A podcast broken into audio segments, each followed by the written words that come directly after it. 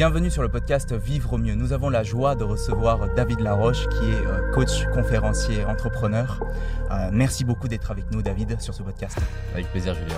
David, est-ce que tu voudrais bien euh, peut-être te présenter pour ceux qui ne te connaîtraient pas? Donc ouais, moi je suis passionné par la, psychologie, l'humain. Qu'est-ce qui fait qu'une personne va être plus épanouie, plus remplie dans sa vie, le sentir remplie? Qu'est-ce qui mhm. fait qu'elle va accomplir ses objectifs? Donc ça va faire maintenant 13 ans que bah, je développe mon entreprise sur ces sujets-là et je rencontre des chercheurs, des personnes qui sont passionnées sur les mêmes sujets dont je viens de parler. Et en fait, ce qu'on essaie de faire, c'est de créer des outils qui soient le plus pédagogiques possible pour justement permettre à la fois d'aller au bout de ses ambitions et en même temps d'arriver à, profiter de sa vie. Hmm. C'est intéressant. Et, d'ailleurs, est-ce que ce que tu viens de dire, c'est ta, ta mission? Est-ce que c'est aussi la vision de Paradox, ton entreprise? Donc effectivement, Paradox, c'est le nom de ma boîte. On est 60 aujourd'hui. Euh, l'idée, c'est que ce qu'on veut faire avec Paradox, c'est de réinventer la manière de transformer sa vie, la manière de transmettre comment transformer sa vie, mmh. et ça à grande échelle. Mmh. Donc la, mission de Paradox, c'est d'aider des gens qui sont ambitieux à aller au bout de leurs ambitions et vivre la vie qui les inspire vraiment. Pas juste atteindre des objectifs qui sont à la mode, parce qu'il y en a toujours, à hein, chaque, chaque époque, il y a des objectifs qui sont un peu à la mode, réussir sa start-up, réussir sur Instagram. Pendant un temps, c'était réussir dans un grand groupe du CAC 40. Et c'est des objectifs qui sont géniaux si c'est vraiment pour toi. Et donc mmh. voilà, moi ce qui m'intéresse, c'est que je pense qu'on est tous ambitieux au fond. Chacun avec notre ambition, ça peut être créer une association, ça peut être gagner de l'argent, ça peut être être en couple. Ce qui m'intéresse, c'est aider des gens à trouver au fond d'eux ce qu'ils ce qu'ils veulent vraiment et leur donner des outils concrets à utiliser dans leur quotidien pour vraiment changer euh, leur vie. Mmh. Et donc le, quelque part, une des missions en fait de Paradox, c'est qu'il y a deux problèmes aujourd'hui. D'un côté, on va avoir des gens qui sont brillants, des chercheurs, mais qui ne sont pas formés à la pédagogie ni à la formation. Et donc, ils n'arrivent pas à transmettre leur savoir qui est pertinent à un max de monde parce que ben, c'est chiant à écouter, c'est ennuyant. Et encore une fois, c'est pas leur mission. De l'autre côté, on a des gens qui savent capter l'attention, mais c'est pas forcément des gens qui sont qualifiés, qui sont réellement passionné par l'humain. Avec Paradoxe, on essaye de réconcilier ces deux mondes, c'est-à-dire prendre des choses pragmatiques prouvées par la science qui changent vraiment la vie, hmm mais les rendre euh, sexy, agréables à regarder et pédagogiques et que tu as envie de les utiliser dans ton quotidien. Hmm. Et c'est intéressant parce que tu parles de, ces deux mondes, de ces deux, on va dire, euh, facteurs clés de succès, hein, d'être dans la profondeur euh, des connaissances, dans la pédagogie, et puis ensuite de pouvoir le rendre attrayant. Est-ce que tu dirais que c'est ça qui fait la force aujourd'hui, les facteurs clés de succès de Paradox et de David Laroche? Bah, déjà, ce qui fait le succès d'une entreprise ou d'un individu, c'est d'être. Euh, j'adore cette citation, je l'ai dit, je pense, dans tous les podcasts. Donc, ceux qui m'écoutent, euh, c'est pas la première fois qu'ils vont l'entendre, mais j'adore cette phrase d'Einstein qui dit que si tu es un poisson mmh. et que tu te compares à un singe, à sa capacité à monter à l'arbre, tu vas te sentir stupide toute ta vie. Mmh. Si tu es un poisson et que tu te compares à un singe, à sa capacité à monter à l'arbre, tu vas te sentir stupide toute ta vie. Ça veut dire quoi? Que déjà, un des premiers facteurs de réussite, c'est de réaliser que tu es un poisson et que tu peux tout déchirer en tant que poisson. Et donc, pour répondre à ta question, oui, le succès de, de Paradox et mon succès, entre guillemets, à moi, il est lié au fait que j'essaye pas de ressembler à une autre entreprise ou de ressembler à un autre acteur dans le marché international du, du coaching. Moi, mes passions, c'est quoi? J'adore la psychologie, mhm. j'adore le coaching. Ce que je dissocie, la psychologie, c'est vraiment la, la, compréhension des rouages de de ce qui va déterminer nos comportements ou non, mhm. qui va déterminer nos émotions, et le coaching qui est l'art, c'est un vrai art d'accompagner quelqu'un à trouver ses solutions et à changer, à changer des éléments dans sa vie. Tu peux être très bon en psychologie, pas bon en coaching, mhm. tu peux être très bon en coaching, moins bon en psychologie. Donc ça, c'est une vraie passion. La deuxième, c'est tout ce qui va être autour de la, la pédagogie, le storytelling, le montage vidéo. Mhm. Vraiment, j'adore ça. Et j'ai fait des études d'ingénieur en informatique. Et donc j'adore le côté ingénierie, architecture. Et donc c'est pour ça que la phrase qu'on se répète en interne dans l'équipe de la mhm. mission de Paradox, mais pour l'interne, c'est reinvent, breakthrough at scale. Et donc reinvent, c'est vraiment le design, l'art de transmettre, l'art de donner envie d'apprendre. Parce que, encore une fois, si tu n'as pas envie d'apprendre, moi c'était mon problème, j'ai détesté l'école. Pas parce que j'aime pas apprendre, tous les enfants aiment apprendre. Mhm. Mais, mais la manière d'enseigner, elle n'était pas adaptée à ma personnalité. Donc ça, c'est reinvent. Breakthrough en anglais, ça veut dire, c'est le fait de, de, transformer sa vie, c'est le fait de casser une limite. Et donc là, c'est toute la partie, tu vois, on a des chercheurs à plein temps. On va, là, on est en train de chercher un docteur de recherche, quelqu'un qui a un PhD, qui a un doctorat, pour pouvoir monter tout un, toute une équipe de recherche. Et là, c'est vraiment l'idée qu'on n'a pas envie d'être un énième acteur du marché. On a envie de mmh. faire les, on a envie que les gens ils savent. Ok, paradoxe, c'est les plus pédagogiques, mais c'est aussi les plus sérieux dans leur démarche scientifique. Mm. Et at scale, bah, ça veut dire à grande échelle, donc ça veut dire utiliser le pouvoir de la technologie, de la vidéo pour impacter un, un maximum de monde. Et donc pourquoi Paradox marche? Parce que pas tout le monde a ce combo d'intérêts entre le design, la pédagogie, la psychologie et le côté euh, ingénierie, système. Donc tu peux avoir quelqu'un qui serait un super coach mais qui aime pas la partie Mhm. ingénierie ou qui aime pas la vidéo. Paradoxe marche parce qu'on essaye d'être euh, d'être nous-mêmes et bien sûr, je pense qu'une entreprise et un individu ne peut réussir que s'il résout un vrai problème pour les autres.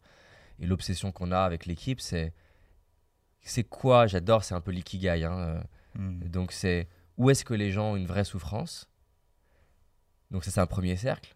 Où est-ce que les gens ils ont un vrai besoin? Un autre cercle qui est bah, où est-ce que nous on est passionné Je te l'ai dit, hein, le design, la pédagogie, la psychologie, changer sa vie. Mhm. Et où est-ce qu'on est vraiment bon? Et quand tu fais le, le croisement de ces trois cercles, le quatrième cercle dans, dans l'ikigai, c'est où est-ce que les gens sont prêts à payer? Mais encore une fois, si les gens ont une vraie souffrance, ils sont souvent Mhm. plus prêts à payer. Donc je- trois cercles pour moi c'est déjà top. Où est-ce que je suis compétent? Où est-ce que je suis passionné? Où est-ce que les gens ont un problème? Quand tu creuses, quand tu focalises sur ces trois, le centre de ces, de ces trois cercles, c'est là que la magie elle opère. C'est là où tu reçois des lettres de témoignages de gens qui disent waouh c'est un truc de dingue, ça change ma vie. Tu vois on a créé euh, un concept qui s'appelle le mur des 100 000 rêves. Donc c'est un Mhm. réel mur physique Mhm. sur lequel on accroche le visage ou les photos que nos clients ils nous envoient qui, quand ils sont en train de réaliser un de leurs rêves. Et c'était hyper important pour moi parce que on reçoit beaucoup de, de- de vidéos ou de commentaires ou de messages Insta, Facebook ou email de gens qui nous disent Bah, c'est génial ce que vous faites. Ouais. Mais j'avais pas envie de faire un mur où c'est marqué c'est génial ce que vous faites parce que la mission de Paradoxe, c'est pas que les gens trouvent ça génial. La mission de Paradoxe, c'est de changer des vies Mm. impacter des vies, en tout cas aider des gens à changer leur vie. Et donc du coup sur le mur, on met vraiment des vrais changements. Pas la personne qui nous dit j'adore Paradoxe ou je t'adore David, mais la personne qui nous dit j'ai perdu mes 20 kilos. Mm. Ça fait 15 ans que je rêvais de faire mon tour du monde, j'ai fait mon tour du monde. J'ai osé prendre mon père dans les bras après 15 ans après ne plus lui avoir parlé. Mm. Et ça c'est ouf, tu vois. Ouais, ouais. Euh, et encore une fois, ça n'est possible que quand tu es au centre de ces trois cercles. Ouais, je comprends. Donc tu as dit euh, breakthrough. euh, Reinvent, Reinvent. breakthrough at scale. Donc ça veut dire at scale. c'est l'art de l'art de réinventer Ouais. la manière d'aider les gens à transformer leur vie à grande échelle. En anglais, ça sonne plus court et plus, plus sexy pour moi, mais c'est ça que ça veut dire. D'accord. Euh, si je. Et j'en profite, Ouais, sûr. que s'il y a des personnes qui, qui ont envie de contribuer à cette mission, on recrute en ce moment, Mm. et donc que ce soit à la vidéo, des développeurs, des designers, des formateurs, des coachs, euh, des, des ingénieurs, des chercheurs, des, des, des, euh, rédacteurs, des marketeurs, des commerciaux.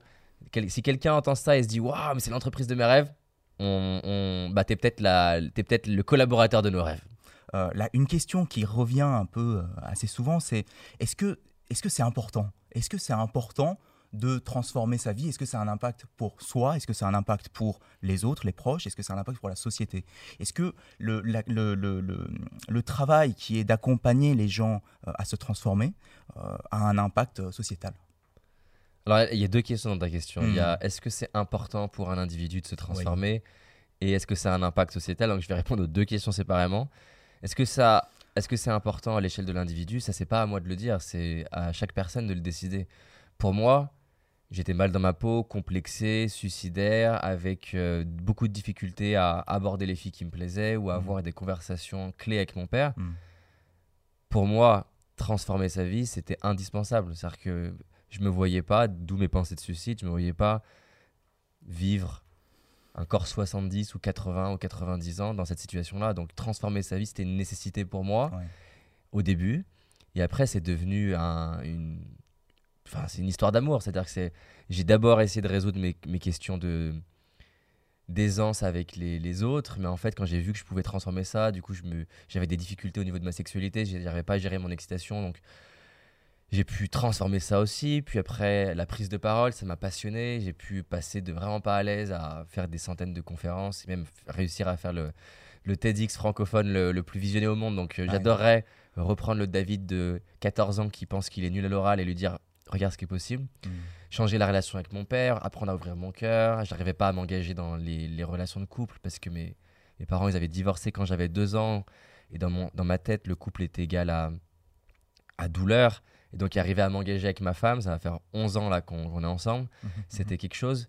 Donc, c'est vraiment une histoire personnelle. Ouais. Un, au début, c'était une nécessité parce que ma souffrance était le moteur de changer. Ouais.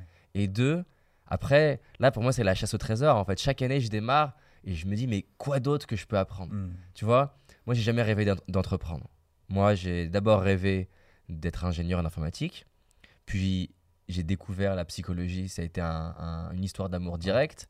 Et donc, j'ai rêvé d'arriver à trouver une manière de retransmettre aux autres ce que j'apprenais. Donc, d'abord, c'était aux jeunes. Et puis après, je me suis focalisé sur euh, les 35-45 ans, euh, qui étaient plus matures dans leur tête par rapport au changement. Et euh, c'était vraiment une passion. Et donc, l'entrepreneuriat, c'est c'est venu de manière secondaire parce que vu que j'ai démarré très jeune, à, 20 à 21 ans, et que j'avais 21 ans, mais que j'en faisais 12, et que les gens n'avaient pas envie de miser sur moi en tant que formateur, Mhm. l'entrepreneuriat, c'était la seule solution. Si aucun organisme de formation veut de moi, eh ben alors je vais devenir l'organisme de formation. Mhm. Et pourquoi je te dis ça? En fait, c'est magique parce que l'entrepreneuriat, pour moi, c'est juste un terrain de jeu pour développer des compétences. Je sais pas, il y a deux ans, je me suis dit, est-ce que tu penses que tu es capable d'apprendre à recruter? Ben, Ça fait deux ans que j'ai progressé, c'est magique de me voir progresser dessus. Est-ce que je peux apprendre à mieux manager? Est-ce que je peux apprendre à leader une équipe? Est-ce que, est que je peux apprendre à, à licencier? Est-ce que je peux apprendre à marketer? Est-ce que je peux apprendre à le design? Est-ce que je peux apprendre le montage vidéo? Est-ce que je peux apprendre à créer des vidéos qui soient euh, plus euh, écrites? Et en fait, donc, pour revenir à ta question, euh, moi je trouve que c'est une des plus belles choses qu'il existe dans cette vie. C'est-à-dire que la grosse différence qu'il y a entre l'être humain Mhm. et, et, tout- et tous les autres animaux sur cette terre connus, c'est que si tu prends un chien, même si on a une histoire d'amour avec les chiens depuis des centaines d'années, c'est le premier, euh, premier animal euh, qui a été apprivoisé, le chien, tu vois, il n'a pas le pouvoir de s'éduquer lui-même. C'est-à-dire que c'est son environnement qui l'éduque. Mhm. Et donc le chien, et comme beaucoup de mammifères, en fonction de ce qui va lui arriver, il va tirer des leçons Mhm. pour éviter de faire face à nouveau au même problème. Le chien, si tu le punis dans certains contextes et tu le valorises, tu lui donnes des croquettes ou tu le caresses à certains moments, tu vas l'éduquer à faire certaines choses ou à ne pas faire d'autres choses. Ouais. L'humain, on est à la fois, c'est schématique ce que je vais dire, Mhm. à 50% comme un chien, c'est-à-dire qu'on est le fruit de notre environnement, les parents qu'on a eus ils nous ont répété des choses, nos professeurs, nos amis, notre religion, la culture, le pays dans lequel on a évolué, tout ça c'est un- c'est comme avec le chien, ça nous conditionne. Ouais. Mais ce qui est magique, contrairement au chien, c'est que nous, euh, on peut se réveiller en écoutant un podcast en se disant, mais en fait, cette règle-là, par exemple, imaginons que tu as grandi avec la règle que euh, euh, c'était pas bien de se mettre en avant. Mm. Il y a des cultures, par exemple, des pays entiers, où c'est valorisé le fait d'être plutôt simple et de pas parler de soi. Et il y a plein de vertus à ça. Mais il y a des contextes dans ta vie où ne pas parler de toi, ça va être très limitant pour ton projet de vie. C'est même pas de toi dont il s'agit de parler, il s'agit de parler de ton projet. Donc la règle que tu as acquise comme un chien qui a été programmé, elle est géniale, mais elle a des limites. Et le pouvoir de l'être humain, c'est un jour de se réveiller en se disant, mais en fait, est-ce que je la veux vraiment, cette règle? Est-ce qu'elle est, est, qu'elle est 100% vraie? Est-ce qu'il n'y aurait pas des contextes où je vais, j'ai le droit de mettre une petite astérix, c'est un peu comme les contrats, une petite astérix qui dit, oui, il y a cette règle, mais Mhm. dans ce contexte-là, ça peut être différent. Peut-être que tu as été éduqué avec le fait qu'il faut dire oui à tout le monde et être gentil. Mais il y a des contextes où savoir dire non et poser ses limites, c'est essentiel. Peut-être qu'à l'inverse, tu as été éduqué dans un environnement où il faut être fort et Mhm. dur. Et tu vois, par exemple, là, j'ai quelqu'un que j'avais au téléphone hier. Tu es éduqué dans un environnement où il faut mettre. euh, il faut paraître fort. Et paraître fort, est-ce que ça a des vertus Bien sûr. Mais est-ce qu'il y a des moments où paraître fort, ça a des limites Ouais. Clairement. Peut-être que tes enfants, ton mari, ta femme, quand tu fais que en sorte de leur montrer un masque de la personne qui est forte, tu les empêches de connecter avec toi. Mhm. Tu les empêches aussi de pouvoir t'aider. Parce que si t'es fort, pourquoi t'aider? Et c'était son problème. Elle me dit, mais en fait, les gens, ils, ils me disent, ah, mais de toute façon, t'es fort, t'as pas besoin d'aide. C'est pas qu'elle est forte, c'est qu'elle fait croire aux autres qu'elle est forte. Et la troisième chose, c'est qu'elle me dit, oui, mais j'ai pas envie de les déranger, j'ai pas envie de leur rajouter mes, des problèmes. Je dis, mais Mhm. quel problème tu leur rajoutes en leur faisant croire que t'es forte tout le temps? Mhm, mhm. et elle dit bah je vois pas. Et je dis bah cherche. Elle dit bah je leur fais croire que moi je suis forte et pas eux. Effectivement, si elle montre le visage que elle elle gère tout tout le temps et ben tu as le mari, la femme, les enfants, la maman qui se dit ah mais moi moi je suis pas à ce niveau-là. Donc je suis nul à côté. Et donc comme je lui ai dit, l'idée c'est pas de passer d'une règle à son opposé. L'idée c'est de mettre de la nuance. Hmm. Montrer un visage fort, il y a plein de contextes où c'est essentiel. Mais il y a des contextes aussi où ça peut être intéressant de, de lâcher. Donc moi je trouve ça magique parce que tu as le pouvoir en tant qu'être humain d'être l'architecte de ta vie. C'est-à-dire que ça passe simplement c'est ça d'ailleurs la force de l'être humain. Après, on peut débattre, est-ce que c'est bien ou pas bien, mais les chats, je les adore, mais les chats d'il y a 500 ans, les chats d'aujourd'hui, ils n'ont pas changé. Nous, on a façonné la planète, avec bien sûr plein de trucs qu'on a cassés, mais on a, on a façonné notre planète. Il faut imaginer qu'il y a plusieurs milliers d'années, dans la chaîne euh, animale, on était au milieu. On n'était pas ce qu'on appelle un apex. Un apex, c'est un prédateur qui n'a pas de prédateur. Par exemple, le, le, lion, le requin blanc, et encore le requin blanc, il n'est pas complètement apex. Le l'aigle. Et nous, on mm. est, on est devenus des Apex alors qu'on n'est pas né Apex.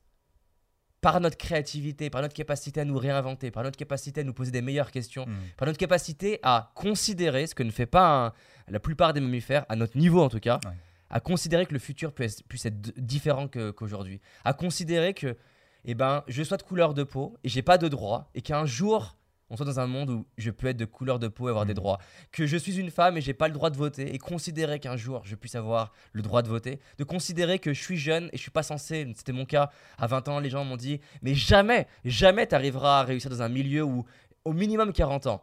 Et, heureusement qu'on a ce cerveau qui est dingue, qui m'a permis au début de pas être bien et un jour de me dire, mais comment ils le savent? Sur quoi ils se basent?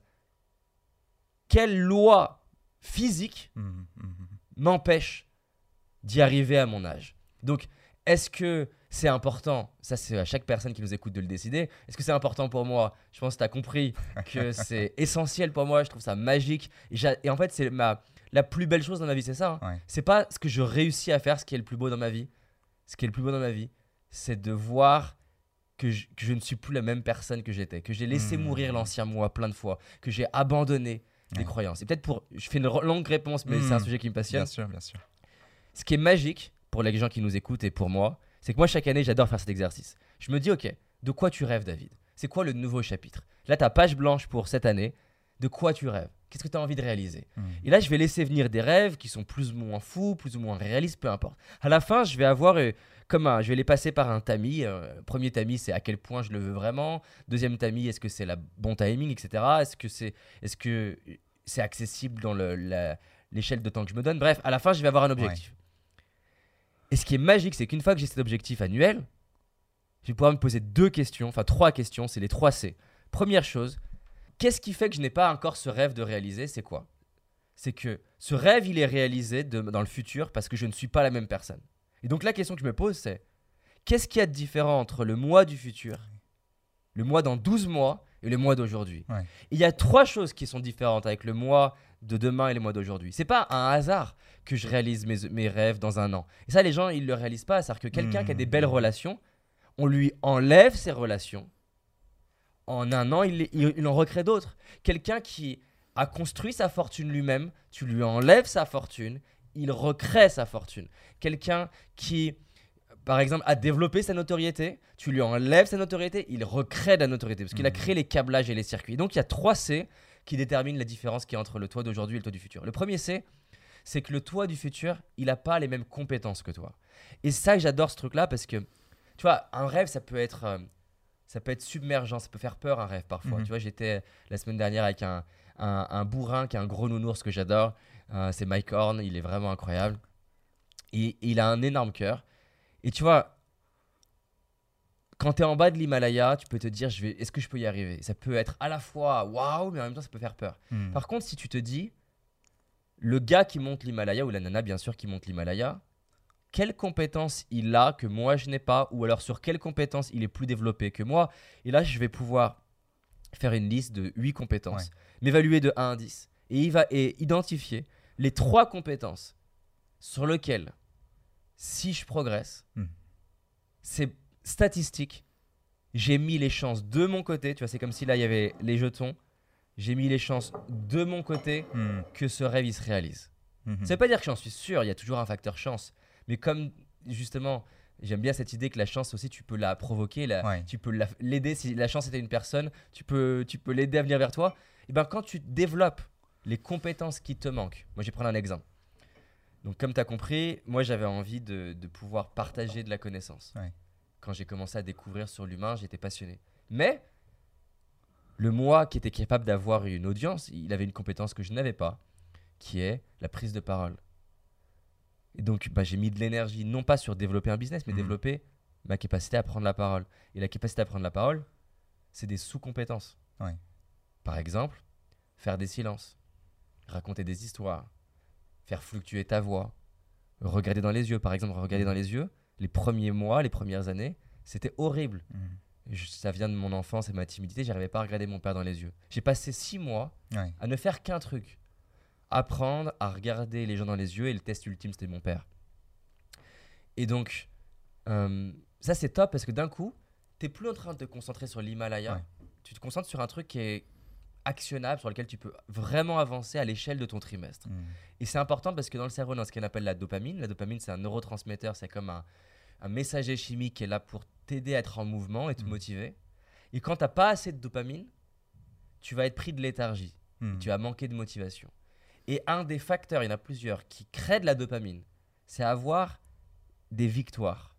Si je dois monter l'Himalaya et que c'est dans 10 ans, je vais pas rester motivé pour 10 ans. Par contre, si je me dis, ok, ce mois, je vais m'entraîner à faire plus de silence et que je vois des progrès, ça, ça libère de la dopamine, c'est Mhm. prouvé hein, par les études scientifiques, Mhm. ça libère de la dopamine. Donc bref, premier c'est, quelles sont les compétences sur lesquelles j'ai besoin de, de me développer Ouais. pour que ce rêve devienne possible? Et typiquement, dans nos formations, on prend ce C-là, on, les- on leur fait prendre 8 compétences, on les aide à challenger leurs choix, parce que des fois, on ne sait pas les choix les plus stratégiques, Ouais. s'évaluer sur 10, et ensuite les accompagner sur concrètement qu'est-ce que tu vas mettre en place pour développer cette compétence, à quoi ça ressemble être à 10 sur 10, Mhm. à Mhm. quoi ça ressemble à être à 6, à quoi ça ressemble à être à 7, parce que le cerveau, il a besoin d'une image qui est claire. Je vais pas rentrer dans les Mhm, détails, sinon je vais partir que là-dessus. Premier C. Le deuxième C, c'est les croyances. C'est-à-dire que l'écart qu'il y a entre le Julien d'aujourd'hui et les Juliens dans un an, Ouais. car, qui réalisent des rêves, c'est que tu ne crois pas les mêmes choses. Tu as abandonné certaines croyances, en tout cas tu les as nuancées comme on voyait tout à l'heure, et tu t'es enrichi d'autres croyances. Mhm. Peut-être la croyance déjà que tu en es capable. Et donc c'est quelles sont les nouvelles croyances que j'intègre à ma vie? Ouais. La croyance peut-être que l'argent c'est beau, que vendre ça peut être quelque chose de, de relationnel, que donner et prendre les deux sont beaux, que je suis à la hauteur, la croyance que euh, je suis capable de dire non, la croyance que parfois poser ses limites c'est rendre service à l'autre. Bref, Ouais. ce qui est sûr, et ça c'est un truc incroyable, c'est que je peux te donner le plan d'action. Imaginons qu'il y a une personne qui que t'admire, et je la téléporte ici. Elle pourrait te donner le plan d'action de quoi faire. Elle pourrait te donner le script de quoi dire pour séduire la nana qui te plaît, ou arriver à, à pitcher ton entreprise, ou peu importe. Si t'as pas les croyances Ouais. que cette personne a là, soit tu ne le feras pas, soit tu le feras pas vraiment. Hmm. Encore une fois, si j'ai la croyance, vivons cachés, vivons heureux, même si tu me dis voilà ce que tu peux faire pour créer une vidéo qui cartonne, Ouais. je vais pas la faire. Parce que me mettre en avant est dangereux. Si j'ai la croyance comme moi, avant, hein, que s'engager dans le couple, c'est égal à souffrir, Mhm, mhm. tu peux me donner euh, un plan d'action de comment me mettre en couple et comment m'engager. En fait, le problème n'est pas le comment pour l'instant. Le problème, c'est que j'y crois pas. J'ai pas les croyances qui soutiennent Ouais. L'exécution de mes compétences. Donc ça, c'est le deuxième C. Et le troisième C, c'est les connexions. L- Le Julien du futur qui réalise ses rêves, il n'a pas les mêmes compétences, c'est sûr et certain. Il n'a pas les mêmes croyances, c'est Ouais. sûr et certain. Et il côtoie pas les mêmes personnes. Mhm. Ou il côtoie plus certaines personnes et moins d'autres. Ou, parce que c'est et ou, il côtoie différemment certaines personnes. Mhm. Quand je dis différemment, c'est que il y a peut-être des gens dans ton environnement qui sont hyper ressources. Quand tu leur parles de tes rêves, ils t'encouragent, parfois même ils te challenge, ils te donnent du feedback. Ça, c'est des, ça, c'est des gens que tu veux proches de toi, Ouais. ça. Et, et tu les as peut-être déjà, les- mais c'est peut-être organiser plus de temps avec eux. Peut-être organiser le, à quoi ressemble l'échange. Parce qu'encore une fois, on peut passer une heure avec la même personne, enfin deux fois une heure avec la même personne, et que ces une heure donne pas du tout le même résultat Mhm, mhm. en fonction de bah, quels sont les sujets de conversation, la structure de l'échange. Donc voilà, c'est 3C. Ouais. Je t'ai fait une immense réponse, je suis désolé Julien. Bien sûr. Euh, mais c'est magique. La deuxième, je vais faire en une phrase. Ouais. Euh, Est-ce que ça, ça change la société? C'est sûr que ça change la société. Ça aide des jeunes. à- Enfin, nous, on a des milliers de personnes Hmm. qui ont euh, généré leur premier million d'euros, osé se mettre en couple, ont fait leur tour du monde, ont euh, créé une association à but non lucratif. Ont contribué à l'écologie, ont aidé euh, des euh, femmes qui ont été violées. Donc Mhm. oui, ça change la société. Oui, je comprends, bien sûr. Et, et c'est vrai qu'il y a cette, euh, cette notion que quand on, se, on arrive à se défaire de, certains, de certaines difficultés, de certains blocages qu'on peut avoir dans notre vie, euh, tu as parlé de, de blocages qui peuvent se faire au niveau euh, compétences, euh, connexion, mais également euh, compétences, euh, compétences croyances connexion. et connexion. Euh, sur ces aspects-là, si, on est, si la, notre vie individuelle n'est pas là où on voudrait qu'elle soit, c'est difficile pour moi de regarder au-delà de ça et puis d'aller de regarder là où je pourrais avoir une vraie contribution, avoir un impact, pouvoir en- dépasser, euh, dépasser le cadre simplement de moi-même et d'aller au-delà de ça. J'ai l'impression. Et donc, et donc, quand on a travaillé suffisamment sur soi, on arrive à travailler pour et avec les autres dans une, dans une société. Et en ça, euh, c'est vrai que euh, je te rejoins entièrement sur euh, cette, cette notion que travailler sur soi, ça nous permet de, de tra- de travailler avec la société. C'est clair. Et tu peux pas, tu peux pas changer une société si t'as pas des individus Ouais. Qui sont en anglais on dit empowered, Hmm. des individus qui prennent leur pouvoir. Ouais.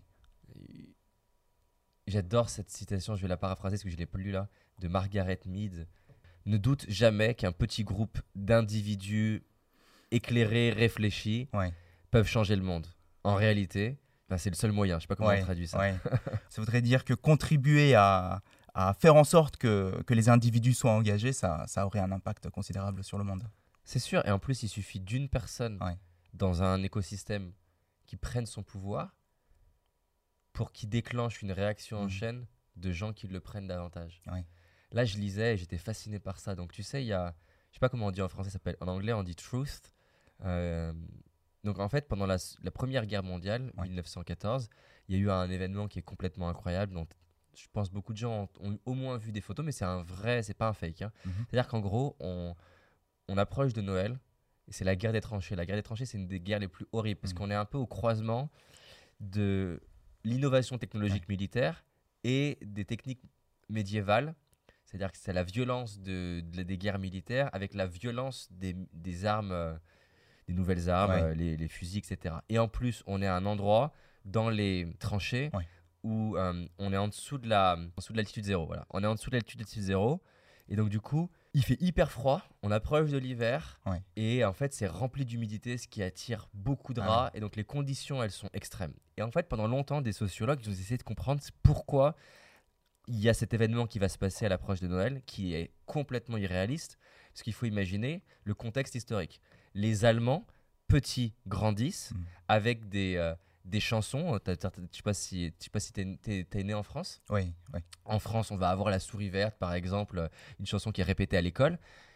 Et ben, il faut imaginer que l'équivalent de la souris verte euh, euh, allemande, c'est une chanson dans laquelle, en gros, I will hate England. euh, euh, et euh, toute la chanson est autour de haïr. Mhm. Donc, petit, on, on te conditionne, on te conditionne à haïr les Anglais. Et il y a un équivalent Ouais. similaire chez les Anglais, un peu différent, mais comme quoi les Allemands brûlent des enfants et je sais plus les détails. Donc, t'imagines que tu as grandi Ouais. conditionné avec le fait que l'autre c'est le diable absolu, il faut le tuer. Ce qui explique pourquoi tu es plus à l'aise à sortir ta tranchée et le tuer.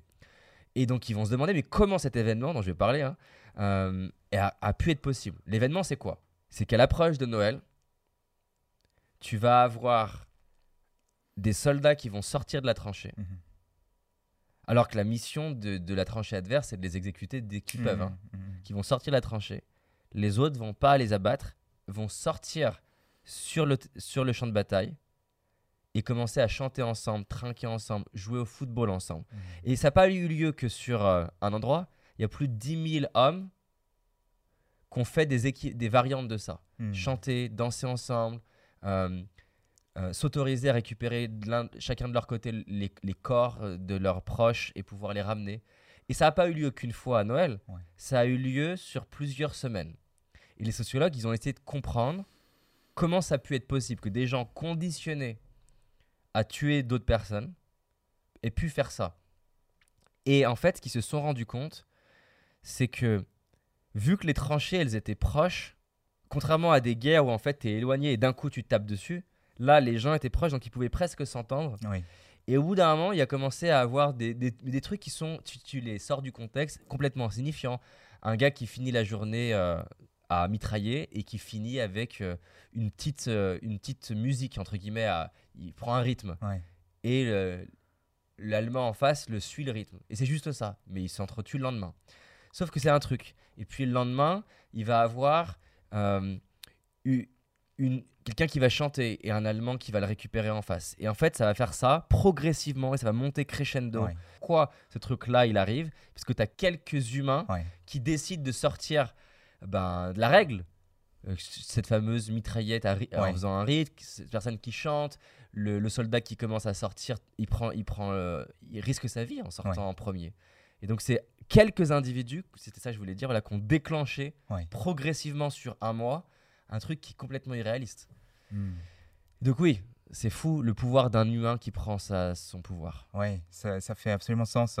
Euh, Peut-être pour mettre en parallèle, si on prend un exemple, même dans, le, dans la sphère familiale, euh, quand un individu, euh, quand une famille a souvent une- un univers émotionnel, euh, est souvent baigné dans peut-être le, le- le- le- le- l'émotion qu'on véhicule le plus régulièrement, c'est peut-être celui de la colère, et donc euh, toute la famille est habituée à, à s'exprimer avec de la colère.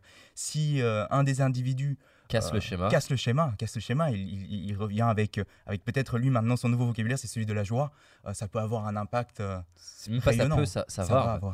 Il n'y a que deux choix. Soit l'en- soit le- l'environnement va s'adapter, Ouais. ou elle va le rejeter. Et souvent, elle va d'abord un peu le rejeter, Mm. et potentiellement, si la personne elle est suffisamment en place, Ouais. c'est ça le leader. hein. Ouais. Le leader, c'est cette capacité à influencer les autres, cette capacité à, à faire naître une réalité qui n'existait pas. Donc, effectivement, un enfant, adulte, hein, j'entends, même, Ouais. même pas que adulte d'ailleurs, peut rentrer dans, revenir d'un voyage après un an dans sa famille qui est habitué à être en colère et casser le schéma parce que là où d'habitude se mettait en colère comme avant, Mm. comme eux, ben différemment, le gère mieux, est plus dans l'amour, est plus dans la présence. Et ça, ça peut avoir un, un des ricochets sur, sur 10 ans sur toute la famille qui sont Ouais. exceptionnels. Nous, on reçoit énormément de témoignages. Par exemple, on a une école de coaching où on forme les gens au coaching. Mais en fait, ce qui est magique, c'est que on a de plus en plus de gens qui s'inscrivent à l'école de coaching, non pas pour devenir coach, mais juste pour changer leur vie. Mm. Parce qu'en fait, dans l'école de coaching, vu que tu passes ton temps à coacher les autres et à être coaché, et à me voir euh, coacher, et à voir nos formateurs qui coachent aussi, etc., c'est assez magique. Et un des retours qu'on a le plus dans l'école de coaching, c'est ma, famille, mes enfants, mes ados, ma femme, mon mari, mes Mm. parents ont changé. Mm. Sans avoir essayé de les changer. Juste parce qu'en fait, la personne, euh, en deux ans, elle a- ou en un an, ça dépend de la version de l'école qu'elle prend, en un an, elle a tellement transformé que ça bouge tout dans- partout. quoi. Ouais. C'est magique à voir. Et surtout, euh, j'imagine, et je, je- si je, je projette dans cette, dans cette école, on, on- on transforme en profondeur croyances, compétences, euh, Exactement, bien sûr. Mhm. Euh, énormément, les, énormément les croyances. On transforme euh, toute la colère que tu as vis-à-vis de tes parents, même quand tu l'avoues pas, ou la frustration, ou dans certains cas, l'admiration que tu as, parce que c'est. C'est pas mieux d'admirer que d'être en colère, parce qu'admirer, tu as tendance à mettre tes parents sur un piédestal. C'est moins courant, l'admiration des parents, mais c'est aussi néfaste. Parce que les, enfants qui mettent leurs parents sur un piédestal Ouais. ne s'autorisent pas à dépasser ce piédestal. Et donc s'imposent une vie qui n'est pas la leur et vivent une vie de singe plutôt que de poisson. Mm. Donc les aider à aimer leurs parents vraiment. Et aimer, c'est arrêter d'admirer. hein, parce que quand tu admires, tu n'aimes pas la personne. Ouais. Tu aimes t'aimes un être humain qui n'existe pas. Et quand tu condamnes et en veux, tu n'aimes pas non plus la personne parce que tu, tu te focalises sur un être humain qui n'existe pas non plus parce que tu sais pas l'entièreté de la personne. Mm. Donc oui, on les aide à avoir de l'amour pour leurs parents, avoir de l'amour pour leur corps, avoir de l'amour pour euh, euh, leur histoire, leurs choix, leurs décisions, leurs relations.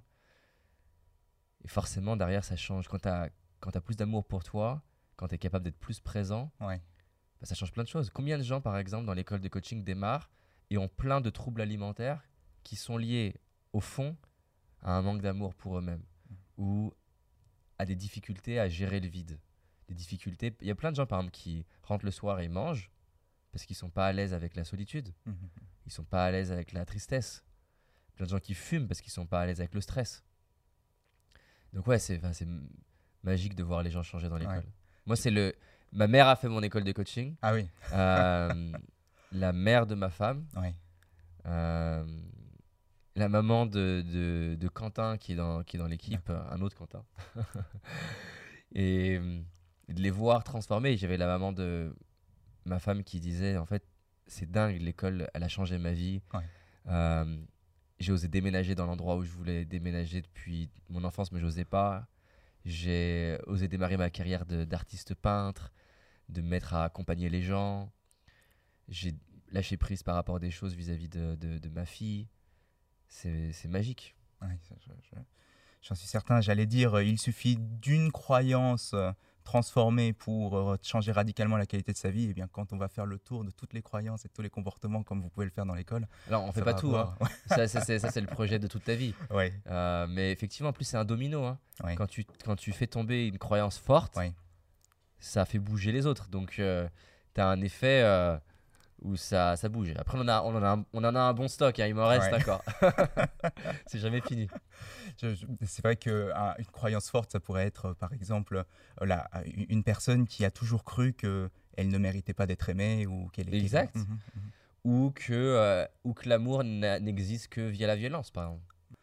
C'est intéressant. euh, Et, et David, on a couvert certains points et, et je voudrais peut-être faire un pas en arrière à Ouais. nouveau et, et regarder le le- l'ensemble, on va dire, des besoins que des individus pourraient avoir euh, dans euh, l'épanouissement et de la réussite personnelle.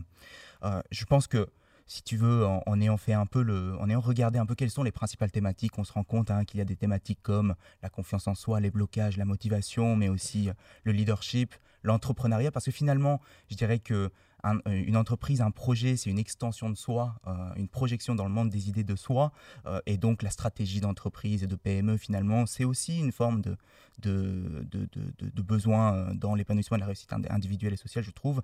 Après, il y a tout le volet relations de couple, relations guérison, thérapie, etc. Est-ce que la liste que je viens de donner te semble assez exhaustive? Est-ce que tu vois d'autres choses? non, c'est déjà, tu as, raison, c'est top. y a- c'est par- en tout cas, tu as cité clairement les gros sujets. Hmm. Euh, je pense que tu peux rajouter l'argent, c'est un vrai Ouais, sujet euh, ouais. pour plein de personnes. La relation à l'argent, la gestion de l'argent, s'enrichir, qui est proche de l'entrepreneuriat. Mais l'entrepreneuriat, pour moi, rentre dans la case argent, mais aussi dans la case d'avoir un projet de vie qui te nourrit, qui te remplit. Euh, après, il y a la partie des relations sociales et communication, qui est un sujet pour certaines personnes, de, qui était un sujet pour moi. Socialiser, se créer des relations, euh, des belles relations, gérer les- Il y a deux aspects en plus dans la relation. Il y a la partie entretien de la relation, donc gestion du conflit, communication difficile, et puis socialisation, Ouais. connecter avec des gens qui m'inspirent, aborder euh, Mm. des personnes avec qui j'ai avec qui j'ai envie de construire une relation. Ensuite, tu as parlé de la spiritualité. Il y a toute la dimension, tu l'as dit, des, des croyances limitantes, qui est un gros, gros sujet, avec la confiance en soi, avec le fait d'oser. Ouais. Le, le regard des autres, qui est un sous-sujet de la confiance en soi, mais c'est un, un immense sujet, Hmm. qui est un peu euh, une grande partie de mon histoire. Euh, la famille aussi, c'est pas le sujet qui revient le plus, mais la famille, c'est quand même un vrai sujet pour plein de personnes. Ouais. On va dire aimer sa famille, se libérer de sa famille, créer de belles relations avec sa famille. Voilà, moi j'aime bien dire qu'on a, on a huit pouvoirs, et donc on a euh, le développement de notre esprit, donc toute la partie mentale, croyance, mindset, etc. Ouais. Le, le- le- la capacité de leadership, relation euh, aux autres, embarquer des gens, rassembler, connecter, le couple ou la séduction bien sûr. Le, on n'a pas évoqué la partie euh, corps, donc euh, Mm. santé, vitalité, mais aussi euh, maquillage, aussi euh, sport, tout ce qui va être la prise, le- prendre soin de sa vitalité et de sa beauté Ouais. sous des variantes différentes, chacun à sa manière. Euh, le- la carrière, le business, l'argent, la spiritualité avec le bien-être, avec le fait de donner du sens à sa vie, d'être rempli, d'aimer les autres. Euh, je sais pas si j'ai fait les 8 là, mais euh, en tout cas, voilà, c'est des, des pouvoirs, parce que c'est même pas que des domaines de vie. Quand tu développes un domaine, Ouais. tu es perçu par les autres autrement. C'est-à-dire que quelqu'un qui a des belles relations avec sa famille, c'est un gage de crédibilité même dans le business Hmm. ou dans le couple. Quelqu'un qui a qui gère correctement ses finances, on, veut, on peut se raconter ce qu'on veut. Ouais. C'est que ça va pas plaire, mais c'est c'est la réalité. hein. On est comme ça, l'humain. Quelqu'un qui gère bien ses finances va avoir des atouts dans sa séduction. Hmm. Pas seulement parce que la personne est intéressée par l'argent, parce que ça démontre une forme de maîtrise de soi que d'être capable de gérer ses finances. La personne qui développe son esprit, ses connaissances, qui se libère de ses croyances et qui prend son pouvoir, ça va être un atout financier, ça va être un atout business, ça va être un atout couple, ça va être un atout vitalité. Donc c'est des pouvoirs, c'est pas que des domaines de vie.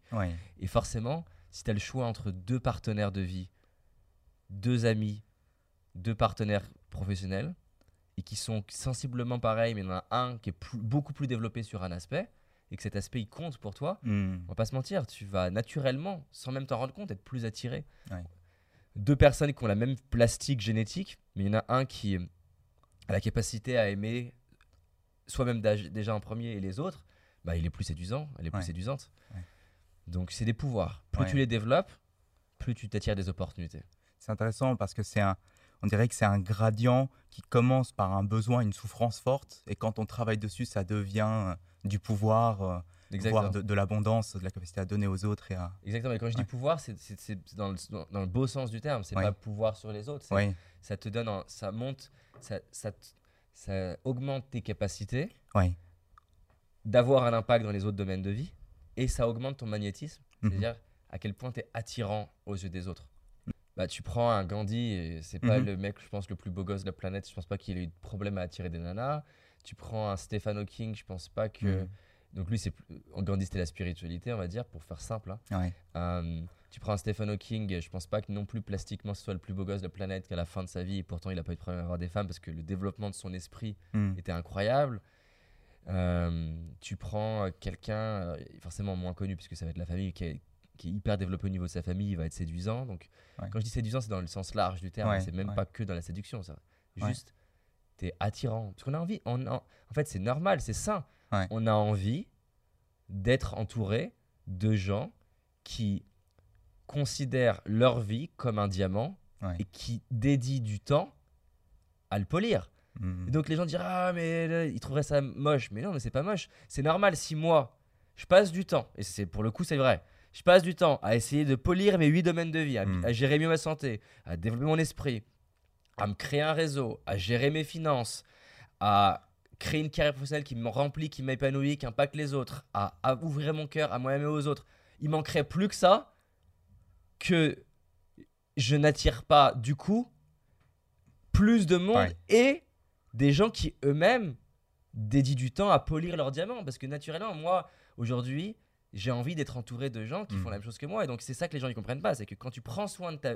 C'est ta cathédrale intérieure. Quand tu prends soin de cathédrale, peu importe comment tu l'appelles, hein, tu prends soin de ton, ta pyramide, si Ouais, tu veux. ouais. et ben il y a des gens qui font pareil de leur côté, Ouais. qui se disent j'ai envie de passer du temps avec toi. Et donc, tu n'as pas la même qualité. Et encore une fois, qualité, c'est pas péjoratif. Hein. Tu n'as pas, le- t'as pas les mêmes personnes autour de toi quand tu prends soin de ta vie. Et c'est pour ça que j'adore cette idée. La vie, elle, elle aide les gens qui s'aident eux-mêmes. Hmm. Et c'est peut-être une description presque littérale de, de la de l'abondance en fait, hein, de la de la prospérité. C'est clair, pour moi, la prospérité, elle démarre à l'intérieur. C'est pas Ouais. La prospérité, c'est pas avoir un compte en banque rempli, avoir Mhm. un million d'abonnés. La prospérité, c'est dans ta tête. D'ailleurs, tu peux te sentir riche avec pas grand-chose et pauvre avec 10 millions. Tu peux Ouais. te sentir seul en milieu d'un concert et tu peux te sentir connecté Ouais. seul dans ta chambre. C'est beaucoup dans, en nous, en fait. Hmm. Parce que c'est vraiment une des leçons que j'ai appris avec Mike Horn, c'est que en mettant de l'adversité dans sa vie et de la difficulté dans sa vie, du coup, il devient plus fort. Et donc, en devenant plus fort, il rend sa vie plus sécure. Hmm. Et paradoxalement, les personnes, et c'est le syndrome, c'est pour ça que, pour moi, le syndrome le plus néfaste au monde, c'est d'avoir une définition du bonheur basée sur une absence de souffrance. Hmm. Si tu veux une vie de merde, définis le bonheur comme une absence de souffrance. Hmm. Parce qu'une absence de souffrance, ça veut dire une absence de croissance. Et une absence de croissance, ça veut dire que tu es fragile. Tu es fragile à la moindre perturbation, au moindre changement d'humeur de ton entourage, au moindre euh, taré qui a une remarque à te faire, ou moindre, la moindre personne sur les réseaux sociaux qui est jaloux et qui va te Mhm. faire une critique, à la moindre changement de la conjoncture économique, tu es fragile. Un Mike Horn, il disait pas ça avec son ego, il a raison. Un Mike Horn, donc c'est un aventurier, Il dit si là demain il y a un attentat, j'ai moins peur que les autres. Hmm. Ben oui. Mhm. Et alors, encore une fois, c'est une métaphore. Mais quand tu te développes par l'adversité que tu choisis, Ouais. et ben, tu es moins fragile à l'adversité choisie par les autres. Hmm. Et ça, pour moi, c'est magique. Toute mon enfance, mon adolescence, enfin, toute mon adolescence, j'étais pas bien parce que je fantasmais d'une vie de facilité. Et donc, en fantasmant d'une vie de facilité, je vivais mal toute forme d'adversité déclenchée par les autres. Et je me rappellerai toute ma vie de cette scène-là. Elle est, elle est banale hein, pour, euh, en Mhm. soi, mais pour moi, elle ne l'était pas. Je sors du métro, je sais pas, il y avait un, une- un énorme espace en, de béton. Et, et je sais pas, j'ai visualisé ça comme euh, justement cette, euh, comme une zone de confort et une zone d'inconfort. Et comme Ouais. si ma zone de confort actuelle, elle était toute petite. Et je sais pas, j'ai ressenti des frissons à l'intérieur de moi. Et pour la première fois, mais pas simplement ici, dans mon cœur, je me suis dit, si toute ma vie, je fais des choses qui sont inconfortables pour moi et qui ont du sens, je vais rendre confortable l'inconfort. Hmm. Et il y a un jour où ce qui pour la plupart des gens est inconfortable sera confortable pour moi. Et ce truc-là a changé ma vie.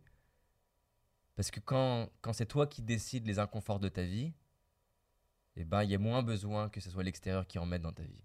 Ouais. Et j'ai- j'aime, pour moi, c'est profond. Et tu vois, il y avait deux courants de pensée chez les Grecs. Il y avait la vision hédoniste de la vie, donc le bonheur, c'est le plaisir.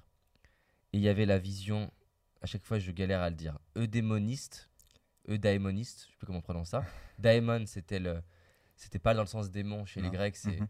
Une forme de guide qui t'accompagne. Et Aristote, c'était sa philosophie.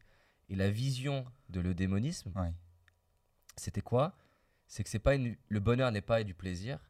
Le bonheur, c'est une vie alignée avec tes valeurs. Hmm. C'est une vie de sens. Mhm, mhm. Et une vie de sens, c'est quoi? C'est une vie où tu remplis ta vie comme un jardin. Tu la remplis de challenges qui ont du sens pour toi. Avoir des enfants, je pense pas que ça soit une absence de souffrance. Mais ça peut être un projet qui a du sens. Développer son entreprise, je peux te le dire, euh, je le vis au quotidien et je pense qu'il y a un paquet d'entrepreneurs. et J'en ai encore eu un hier qui est un entrepreneur connu sur le marché Ouais. francophone. C'est pas du tout l'absence de souffrance. Mais si le projet a du sens, tu peux être heureux. Avoir des amis, c'est pas l'absence de souffrance. Être en couple, les gens, le meilleur moyen d'être déprimé en couple, Hmm. c'est d'attendre du couple d'être une source de bonheur. Mhm, mhm. Par contre, si tu attends du couple d'être une source de croissance, si tu attends du couple d'être une source d'apprentissage à t'aimer toi-même et aimer l'autre, tu attends du couple de faire office de miroir des choses en- que, les choses que exprime l'autre, c'est des choses en toi qui Ouais. existent mais que tu as du mal à libérer, à, à exprimer ou à aimer, et ben là, en fait, tu vas, dans la définition d'Aristote qui me parle beaucoup plus, tu vas être plus heureux. Donc voilà, moi je pense que le syndrome de notre société aujourd'hui, c'est de croire que le bonheur c'est le plaisir et ça te donne des addictions aux réseaux sociaux, Ouais. ça te donne une surconsommation d'antidépresseurs, alors qu'en fait une vie épanouie c'est une vie où tu as des challenges que tu as choisis, qui sont durs, mais quelque part tu les aimes parce qu'ils sont alignés avec qui t'es, ils ont du sens pour toi, t'aimes aimes croître dedans, t'aimes grandir dedans. Et ça, ça te rend beaucoup plus solide et prêt à affronter n'importe quelle adversité. Ouais, ça, c'est- ça, fait, non, ça résonne beaucoup ce que tu dis, euh, David. Euh, et ça me rappelle cette phrase euh, qui, était, euh, qui était de dire que la vie, c'est pas tant une vie sans, sans, sans- sans souffrance, euh, mais plutôt une vie qui est suffisamment de, sens que ça justifie les souffrances que je dois euh, euh, endurer sur le chemin. C'est ça avec comme c'est exactement ça avec comme nuance que tu les souffrances que tu peux endurer, tu as du pouvoir sur les choisir. Mm. Entreprendre, c'est choisir des souffrances. Choisir d'avoir des enfants, c'est choisir des souffrances. Ce qui fait que les gens souffrent, Ouais. beaucoup aussi, c'est qu'ils ont fait des choix. Il y a les souffrances qui vont avec, mais ils se rendent pas compte que c'est eux qui ont choisi. Je te donne un exemple. Il y a des fois, j'étais là crevé, épuisé, lié au stress de gérer une entreprise Ouais. et 60 personnes. Ouais. Et en fait, je me rappelle comme ça de me, de, de, de me parler à moi-même et me dire, David, en fait, là, tous tes problèmes, c'est toi qui les as choisis.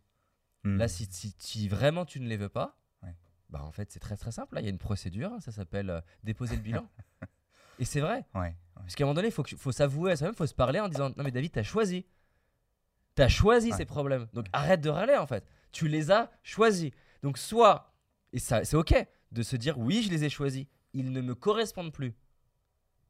Et en fait, on change la forme, on, on- peut-être on passe de 60 à 10 personnes, on, on change de produit, on change de marché, on change de langue, ou on arrête. Mhm. Mais j'ai choisi. Et la majorité de nos problèmes, on s'en rend pas compte, mais on les a choisis. La plupart des problèmes de couple qu'on a, on les a choisis. On a choisi d'être en couple. Ouais. On a choisi la personne avec qui on était en couple. Si ça me va pas, je peux arrêter. Quand je dis ça, c'est pas, c'est vraiment dans le sens, tu peux arrêter. Ouais. Mais le pire, c'est d'être entre les deux. Soit, soit je choisis d'arrêter, soit je choisis de modifier quelque chose, soit je choisis de voir en quoi finalement, bah en fait, ça me va bien. Mais l'entre-deux, qui est ah j'aime pas et de l'ingratitude alors qu'en fait t'as choisi, c'est horrible. Et même le message que tu envoies à ton inconscient, il est bizarre. Parce que c'est toi qui as choisi. C'est-à-dire qu'on peut se retrouver à, dans une situation et à, euh, on dirait que- quelque part, remettre la faute sur des circonstances extérieures. Euh, c'est de la faute de euh, ce qui ne dépend pas de mon contrôle. Et pourtant, et, et- et en fait, donc de ne pas regarder euh, le fait que, en réalité, c'est moi qui ai choisi. C'est Exactement. ça le point. ouais. C'est, je peux que ça se trouve avoir des galères dans mon voyage, Ouais. j'ai, choi- j'ai choisi de faire ce voyage. Ouais. Et parfois, la- parfois, la richesse, c'est d'apprendre, et c'est, peut-être des fois ça la leçon. En fait, ce type de voyage n'est pas pour moi. Et c'est magique. Au moins, j'arrêterai de le fantasmer. J'ai appris. Il y a des gens, ils ont besoin d'entreprendre, Mhm. dans le sens juridique du terme, pour réaliser en fait l'entrepreneuriat, c'est pas pour moi. Mais tu peux pas passer ton temps à râler, à te plaindre que l'entrepreneuriat c'est dur. T'as choisi. Ouais. et encore une fois, je dis vraiment pas ça en posture haute. Je Non. suis le premier à faire le bébé et à râler. Mais ça m'aide de, Ouais. des fois de, de me parler à moi-même en disant David, en fait, si, si ça ne te va pas, Ouais. on peut arrêter en fait. Mm. Et, je, et c'est important pour moi de, reboucler avec ce qu'on se disait au, départ, qui est de dire que ne serait-ce que ce, ce point qui est la prise de responsabilité sur, euh, sur ce, ce- sur quoi on a le contrôle, euh, se concentrer sur qu'est-ce que je peux changer et puis réaliser que ça, c'est le, le choix que je fais, c'est une façon euh, d'améliorer sa vie au niveau individuel. Euh, mais ensuite, euh, c'est ça qui nous permet de m'orienter sur une vie qui a du sens et donc une vie qui, qui est contribue, qui apporte de la valeur à un niveau sociétal. Et, euh, et ça, c'est important. Pourquoi je souligne à nouveau ce point-là C'est que c'est vraiment de, de pouvoir démontrer à quel point euh, le travail sur soi a un impact euh, sur la société. ouais. Mais c'est clair parce que c'est le problème d'ailleurs de beaucoup d'associations but non lucratif Ouais. où tu vas avoir des gens qui, et c'est beau en soi, ont absolument envie d'aider les autres, Oui, mais parce qu'elles ne travaillent pas sur elles-mêmes, Mm. non pas le leadership, non pas les croyances, non pas les compétences, non pas les capacités sociales, la capacité de communication, la capacité de gestion de conflits, la capacité de gestion, pour pouvoir avoir l'impact qu'elles veulent. Ouais. Et là-dessus, la vie, elle est, elle pardonne pas, mais dans le bon sens. C'est qu'en fait, si tu c'est comme, les- c'est comme dans l'école de coaching. Je leur dis, je peux vous apprendre autant de- d'outils, de techniques, de process. À la fin de l'histoire, le truc qui aura le plus d'impact dans votre coaching, c'est qui vous êtes devenu. Mm, mm, Parce qu'en fait, je veux dire, je leur dis, si, si toi, t'as pas bossé sur, sur tes souffrances, sur tes traumas de ton passé, et que tu as quelqu'un en face de toi qui a un trauma, et que toi, tu en es au stade où tu es encore bloqué avec les tiens, je Ouais. parle pas, on en a toujours, j'en ai encore, forcément.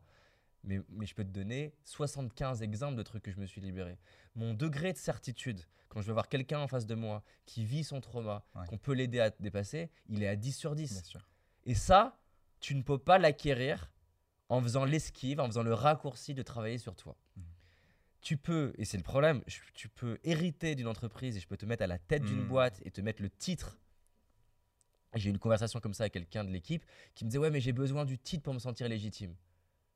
Et je l'ai challengé là-dessus pour l'aider à grandir. Je lui dis C'est quoi l'inconvénient si je te donne le titre Mm, et que c'est comme ça que tu te sens légitime?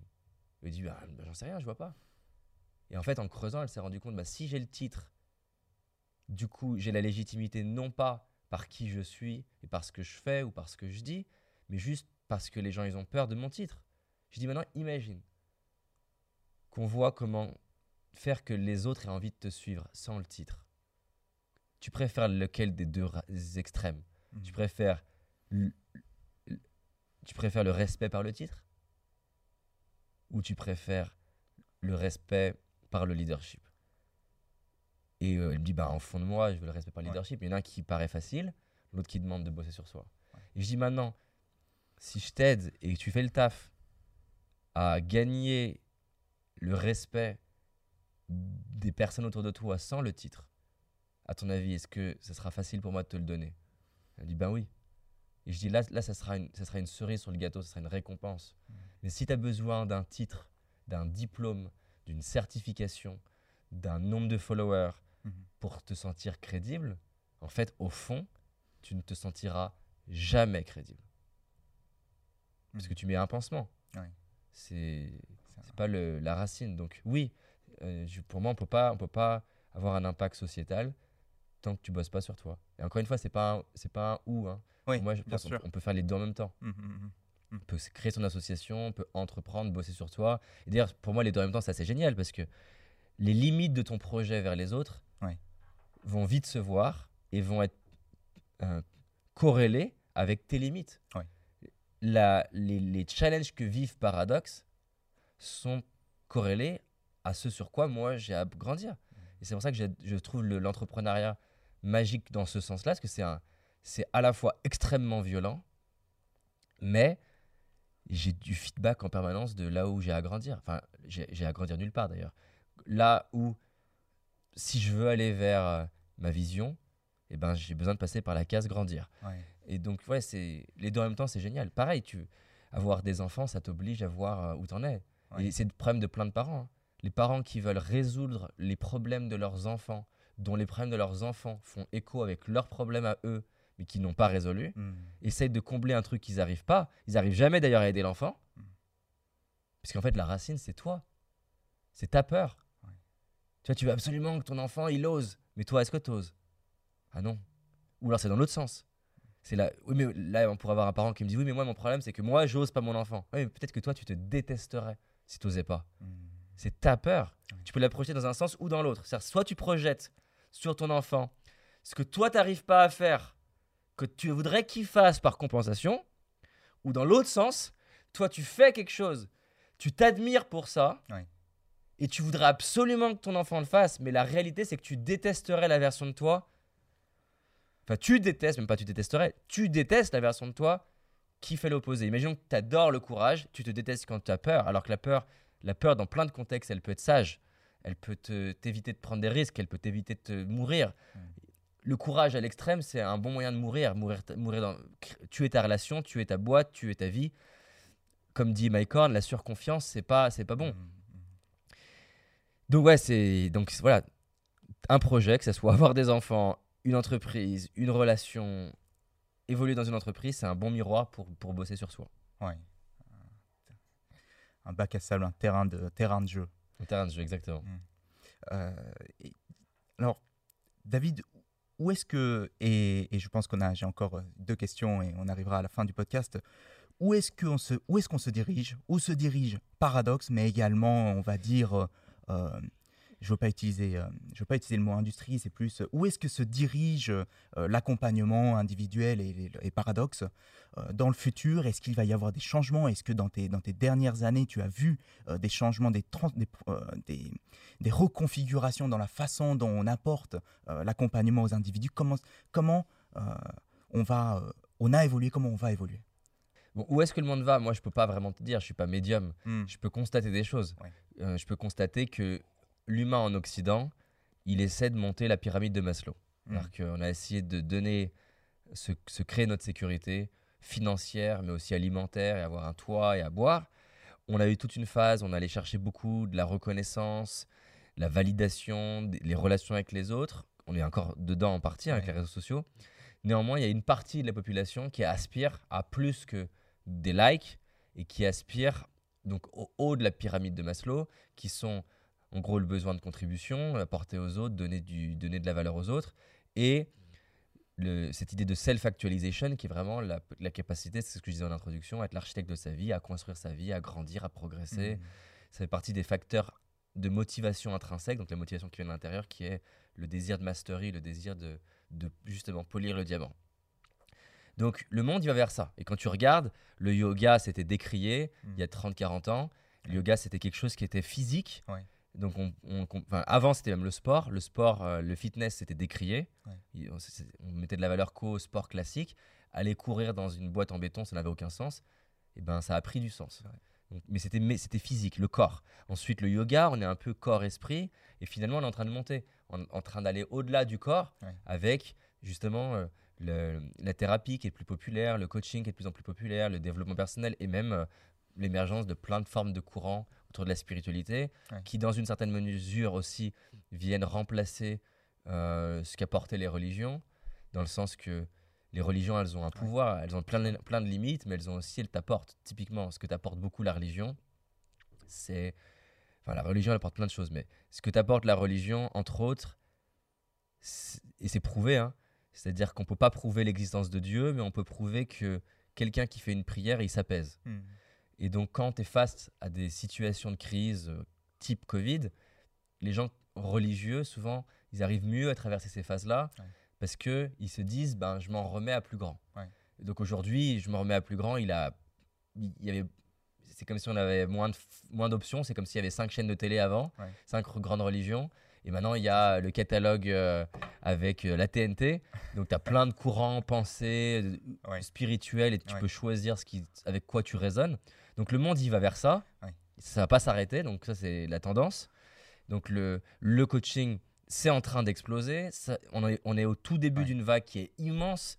Euh, C'est souvent ce que je dis aux gens qui ont, se sont inscrits dans l'école de coaching. Là, je Mm. dis, vous êtes vraiment inscrits au bon moment parce que vous êtes euh, en bas de la vague, d'une vague qui va exploser. Et donc, à partir du moment où vous taffez et vous devenez bon, Mm. et ben, les 15% des coachs, les 20% des coachs qui vont sortir du lot, ils vont vraiment pouvoir euh, vivre financièrement, avoir de l'impact, s'épanouir, etc. Donc, ça, c'est pour moi où va le monde. C'est ma Ouais, vision, ouais, hein, je peux me tromper. À côté de ça aussi, la technologie, elle avance. Oui. Et donc, la technologie, elle fait que elle pousse l'humain à exprimer son excellence. Donc, Hmm. il va avoir des thérapeutes qui vont disparaître parce qu'on va avoir des formations, euh, des IA, de l'intelligence artificielle, Ouais. qui va être capable de faire aussi bien. Par Ouais. contre, il y aura toujours de la place pour des gens qui soit sont absolument bons et donc euh, les IA ou les technologies ne seront pas à la hauteur, ou des gens qui sont capables de jouer avec ces technologies. Euh, ça, c'est vraiment, là, je parle plus Ouais, loin encore. ouais. Donc ça, c'est pour le, le futur, pour moi, que je vois. Encore Ouais. une fois, je peux me tromper. hein. Maintenant, le, la vision de paradoxe, c'est quoi? C'est que changer sa vie, c'est magique. C'est un des trucs qui satisfait le plus un humain, de, Mhm. de voir qu'il se transforme et de voir ce qui devient possible dans sa vie. Par contre, changer, c'est dur. Et je crois aujourd'hui que ça suffit. Euh, les formations, on partage deux, trois idées bateaux par des gens qui sont même pas passionnés ou qui n'ont même pas fait de recherche. Donc nous, la vision de paradoxe et l'unicité qu'on veut apporter sur le marché, c'est qu'on veut les gens, on veut que les gens se disent, quand j'achète une formation paradoxe, qu'elle soit avec moi, avec moi et d'autres personnes, Ouais. ou avec simplement d'autres personnes, mais avec le tampon paradoxe, se disent, ok, tout ce qui va être partagé a été validé par des éléments scientifiques. Non pas que je crois que tout ce qui n'est pas validé est pas intéressant, il y a plein de choses qui mettent du temps à être validées, mais au moins avoir ce filtre qui permet de se dire, on arrête le bullshit, on arrête les trucs qui font euh, qui font qu'on pense que c'est intéressant, parce que ce qui est dramatique, c'est pas simplement les choses qui servent à rien. Mm. Ce qui est dramatique, c'est qu'il y a plein de choses dans des livres de dev perso, c'est même pas qui servent à rien, qui sont plus néfastes que si Mm. tu faisais rien. Par exemple, la visualisation, Hmm. la manière dont elle est enseignée dans 50% des bouquins de dev perso génère moins de résultats que quelqu'un qui n'essaierait pas de visualiser. Et ça, c'est dramatique. Donc, il y en a plein des, des exemples comme ça, de choses qui sont contre-intuitives Ouais. et qui, parce que sont partagées par des gens qui sont pas prêts à bosser, à faire le travail, de vraiment challenger ce qu'ils croient, Ouais. eh ben, enseignent à des gens des trucs qui marchent pas. Ou alors, ça marche pour eux, mais on est tous différents. Donc, moi, avec Paradox, je veux qu'on pousse, c'est pour ça qu'on met beaucoup de budget. euh, recruter des chercheurs, recruter, là on cherche un, comme je disais, un, un directeur de recherche ou directrice de recherche, on cherche des chercheurs, on cherche des, une rédactrice en chef ou un rédacteur en chef, on cherche des formateurs, parce qu'on veut améliorer la qualité de ce qu'on fait et que les gens ils se disent, Paradox c'est ça, Ouais. et parce que la qualité ça suffit pas, c'est aussi la qualité de l'apprentissage qui compte, et ben là on cherche aussi donc pareil, hein, c'est nous qui nous écoutent, ingénieurs pédagogiques, designers, des personnes qui sont passionnées par l'art de transmettre, monteurs vidéo, storytellers, scénaristes. Pour arriver, le futur de Paradoxe, donc c'est les deux, c'est la profondeur du contenu Hmm. et trouver plein de manières créatives et artistiques de donner envie aux gens d'apprendre. Moi j'ai envie que demain, la personne, moi j'adore Netflix, hein, qu'on soit d'accord, mais j'ai envie que demain quelqu'un se dise ce soir, est-ce que je me fais un, un, un truc Netflix ou est-ce que je me fais un contenu paradoxe Mhm. Et que ça soit suffisamment sexy pour que même si elle est fatiguée et qu'elle a une longue journée de travail, elle se dise quand même, avec paradoxe, je deviens la personne que je rêve de devenir. Et en plus, ça va être bien fait, et en plus, c'est profond, et en plus, ça m'impacte, et que demain, nous, on puisse d'ailleurs pouvoir, quoi- pourquoi pas avoir différents formats en fonction de comment tu te sens. Un format où justement tu veux un peu dégoupiller, tu veux lâcher, donc tu vas peut-être moins apprendre, mais ça sera toujours mieux que euh, ta télé-réalité. Mhm. Même si y a- tu peux apprendre des choses dans la télé-réalité si tu te concentres, hein. Euh, c'est de l'humain. Ouais. Euh, et des moments où tu es plus, peut-être le week-end, tu as plus de dispo mental, un contenu peut-être plus avancé, plus poussé, plus profond, un poil moins euh, de surface. Ouais. Ça, c'est le futur de Paradoxe. À grande échelle, nous, on a ce mur des 100 000 rêves, je compte bien qu'on le remplisse, et c'est juste la première étape.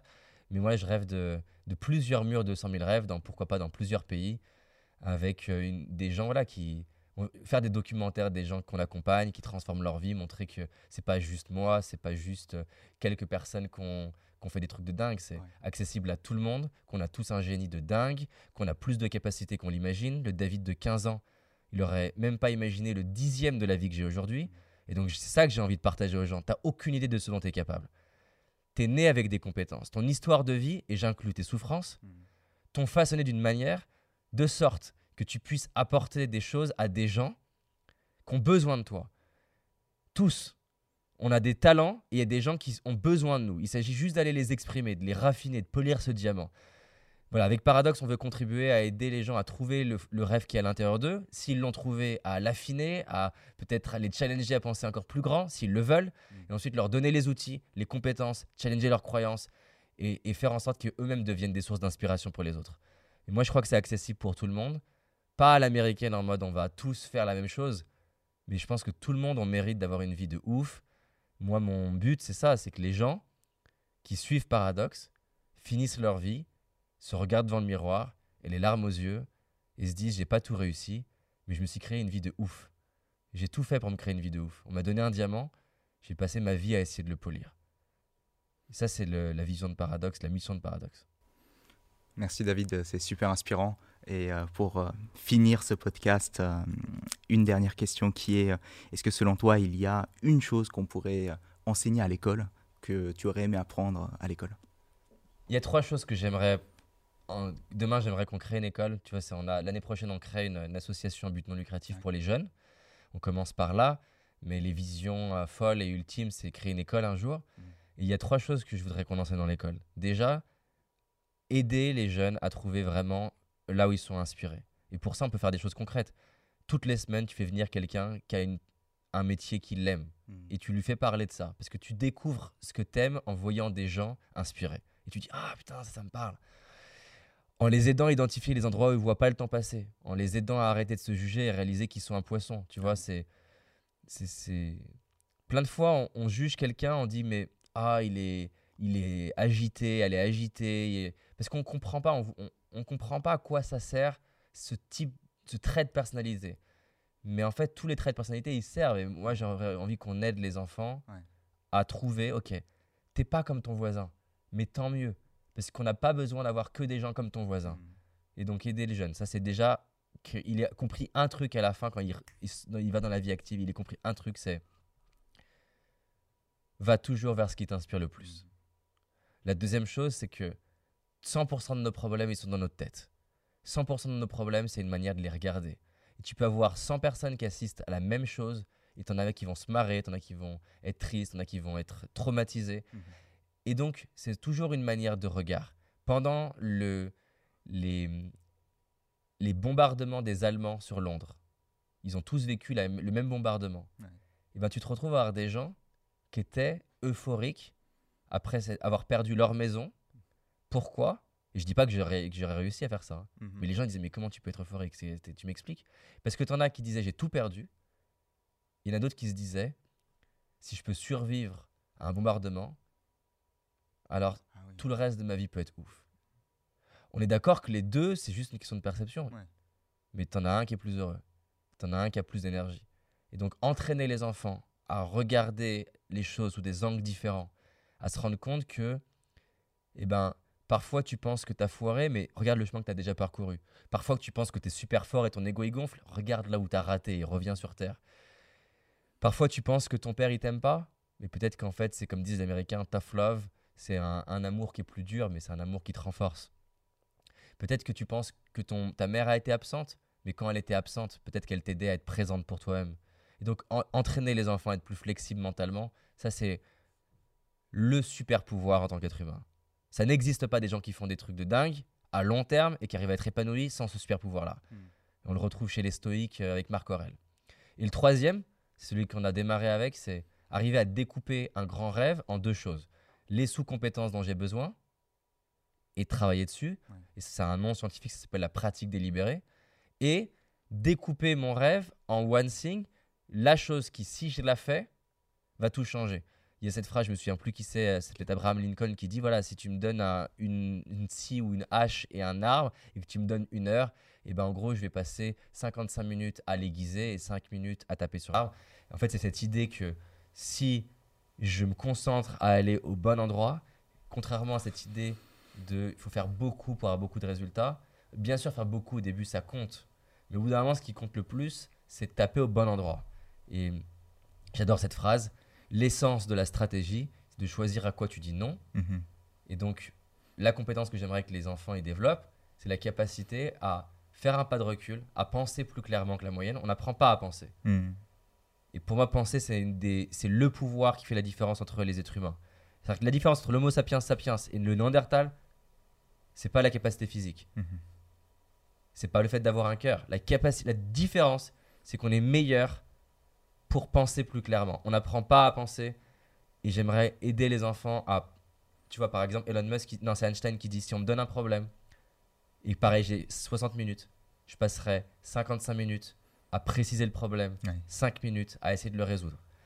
Et ça, on n'apprend pas à le faire. Et donc, euh, être capable d'apprendre à découper un objectif en c'est quoi la chose qui, si je la fais cette semaine, peut le plus m'aider et la faire, ça, ça change la vie. Et d'ailleurs, j'en profite pour les gens qui nous regardent. C'est quoi la chose, pour la personne qui nous regarde, c'est quoi la chose qui, si tu l'as fait cette semaine, peut avoir un effet, un ricochet pour le reste de ta vie? Moi, ça a démarré avec ce dont je parle très souvent, qui est d'oser lever la main en cours. Mais ça peut être prendre le billet d'avion pour aller aux États-Unis. Ça peut être réserver la salle pour faire mon one-man show alors que j'en ai jamais fait. C'est quelle est la chose qui, si tu l'as fait cette semaine, tu viens de changer de rail? À gauche, c'est les rails d'une vie qui est la même dans 10 ans, avec ce qui est top, mais aussi ça veut dire une vie de stagnation. Et là, tu viens de faire un pas vers une autre trajectoire de vie, ce qui semble pas grand, pas, pas grand changement sur euh, une semaine. Mais 10 ans, 10 hmm. ans à prendre la voie de droite, t'as pas la même vie. Et j'en parlais, tu vois, la semaine dernière, il y a quelques jours avec ma femme. Donc j'ai démarré en 2010, là, ce que je fais. Et en fait, c'est un truc de dingue. Là, ça va faire donc du coup plus de 12 ans. 12 ans que j'en fais ça professionnellement. Et du coup, t'en rajoutes 5, euh, enfin non, t'en rajoutes 6 où je m'intéresse à, la psychologie. Donc 18. Euh, Et ce qui est dingue, c'est qu'il y a des trucs que j'ai marqués en 2010 sur un bout de papier, les gens que je voulais rencontrer, les personnes que je voulais interviewer. Ça m'a pris plus de 10 ans, ça m'a pris 12 ans ça paraît, ça paraît une, une éternité, 12 ans. Mais en fait, c'est pas si long. Et je disais ça à ma femme, je disais en fait, c'est un truc de ouf comment 10 ans investis à progresser sur quelque chose qui t'inspire, qui t'anime, ça paye forcément. Et si tu regardes des archives de moi, on va faire cette vidéo, tu verras plein de vidéos de moi entre 2014 et 2022 où je dis rendez-vous dans 10 ans. Rendez-vous dans 10 ans. Rendez-vous dans 10 ans. Parce que c'est mon quotidien d'avoir eu à l'époque, beaucoup moins maintenant, des gens qui me disent Mais, mais, pourquoi tu te prends la tête à faire ça? Ça ne marche pas ce que tu fais. Mhm. Oui, mais c'est juste parce que tu. C'est comme le tsunami, quand il est très loin, ça fait que des, petits, des petites oscillations. Mais fais attention au tsunami qui arrive. Il arrive. Il arrive, exactement. Et tu peux, tu peux créer ton tsunami. Mhm. Merci David, c'était euh, super euh, inspirant. Merci beaucoup pour ton énergie, pour ton temps et pour tous les messages que tu as véhiculés pendant ce podcast. Merci Julien.